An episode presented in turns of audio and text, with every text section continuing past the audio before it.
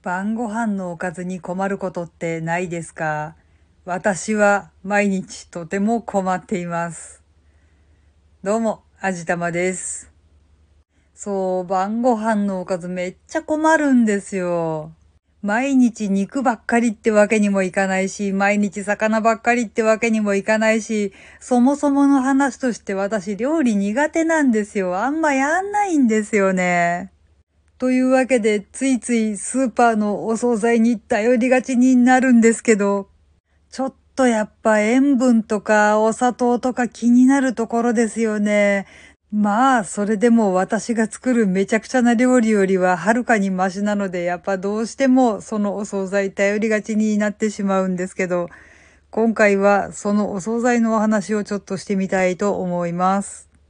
近所にね、スーパー結構あるんですよ。イオンがあるんですけど、どっちかっていうと、ヤオコーをたくさん利用しますね。品数的には圧倒的にイオンの方が多いんですけどね、味って言われるとね、どう考えてもヤオコーのお惣菜の方が美味しいんですよ。特に今私が推しているのはゴーヤチャンプルーなんです。そんなもん家で作れよっていう話があったりなかったりするんですけど、だってゴーヤって買ってもそんなにたくさん使わないじゃないですか。しかも我が家って夫と私と二人だけなわけだし、味付けとかコスパとかを考えるとね、どう考えてもお惣菜を買う方が色々といい感じなんですよ。で、そのヤオコーのゴーヤチャンプルーなんですけど、美味しいんですよ、これが。ゴーヤチャンプルーと銘打っておきながら、ゴーヤがほとんど入ってないっていうのはちょっとどうなんだろうかっていう気はするんですけど、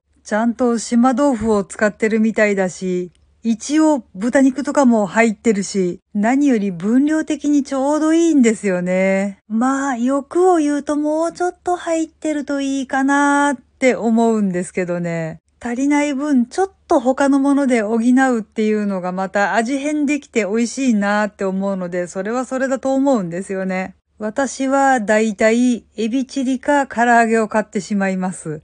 うん、ほとんど酒のつまみなのかもしれないけど、大丈夫。ちゃんとご飯のお供になります。もうね、絶妙の味付けなんですよ。お惣菜って大体かなり濃いめの味付けになってるかなと思うんですけど、ここのはね、食べ始めた頃っていうのはちょっと薄いかもしれないな、頼りないかなって思うんですけど、食べ終わる頃に、あ、美味しかったっていう味になるんですよね。だからまあ一応体にはある程度優しいんじゃないかなとは思っています。私も夫もお酒はたしなむ程度にしか飲まないから何とも言えないんですけど、もしかするとこの絶妙な味付けっていうのはお酒が無限に進んでしまうのかもしれないですね。あと、一回しか食べたことがないんですけど、サチカラっていうヤオコオリジナルの唐揚げで作った油淋鶏。これがめちゃくちゃ美味しいんですけどね、売っていないんですよ。